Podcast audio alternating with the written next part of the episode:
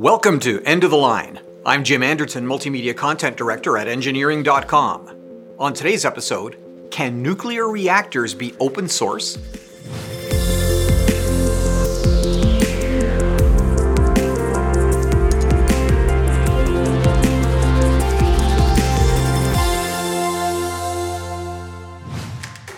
Today's episode is brought to you by Engineering.com, a globally trusted source for engineering content.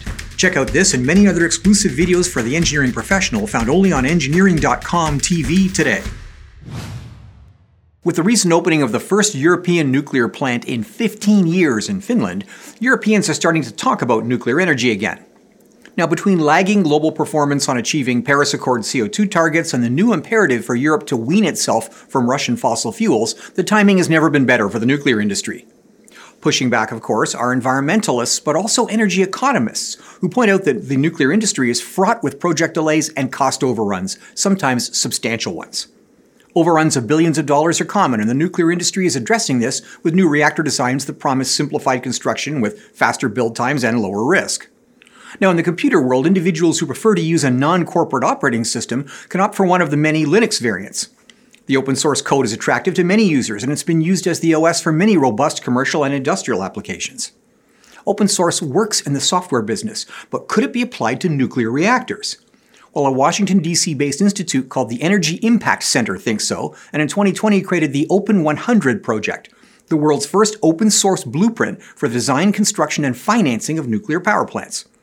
Open 100 offers a web interface to visualize plant and assembly design, cost studies, and even construction plans, aimed at providing engineering firms and utilities with a low cost way to start power plant projects, and just as importantly, to raise the capital to build them. Now, the primary aim of this startup is to expand nuclear power, not pioneer new technologies, and the team's design is a pressurized light water reactor, burning uranium oxide pellets at under 5% enrichment. Nominal power is 300 megawatts thermal, delivering 100 megawatts electrical at an anticipated 90% plus capacity factor. Cooling is by conventional condensers, and the team anticipates that space and process heat generation would be a viable alternative to pure electricity generation. Now, it's proven technology, but the breakthrough will be in speed and cost. Open 100 anticipates a construction time of between 18 and 24 months, with an effective cost of electricity at $36 per megawatt hour, assuming a 90% capacity factor, a 40 year reactor life, and a capital cost of 6%. Now, these basic assumptions appear realistic, and if national nuclear regulatory authorities approve the final design, basic construction looks feasible for local and regional engineering firms. Now, the project is US based and it's overseen by the National Nuclear Security Administration and the US Department of Energy who have exempted Open 100 documents from export controls. The software is free and can be redistributed and modified under the terms of the Free Software Foundation's public licensing rules. So, does this mean that every poor nation on the planet will be building nuclear reactors? Well, clearly not, as there are a few hurdles to overcome first. Building a reactor is one thing, but securing a reliable and secure supply of fuel, even at low enrichment, is another. Waste handling is another issue. Yet another is the need to train capable engineers and technicians in jurisdictions that have never seen nuclear power before. But the biggest issue of all may be the lack of an existing nuclear regulatory infrastructure in the nations that need this kind of technology the most. So, will it work? Well, from an engineering perspective, the technology appears conservative and well proven. The open source nature of the project means that as more and more units are built, the design can be iterated and improved continuously, making each new project more cost effective than the last. Now, the economics look right too.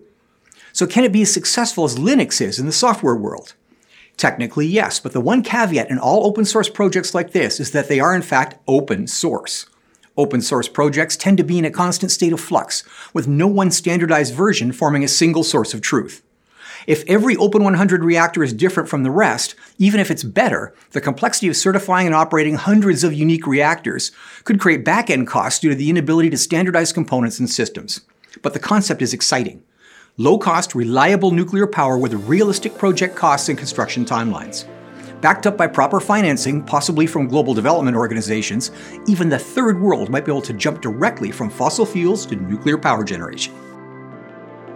Well, that's it for this week's episode of End of the Line. To check out these podcasts as videos, visit engineering.com TV. If you like this show, consider joining engineering.com to get personalized story recommendations, follow topics you care about, and participate with the global engineering community. Thanks for tuning in.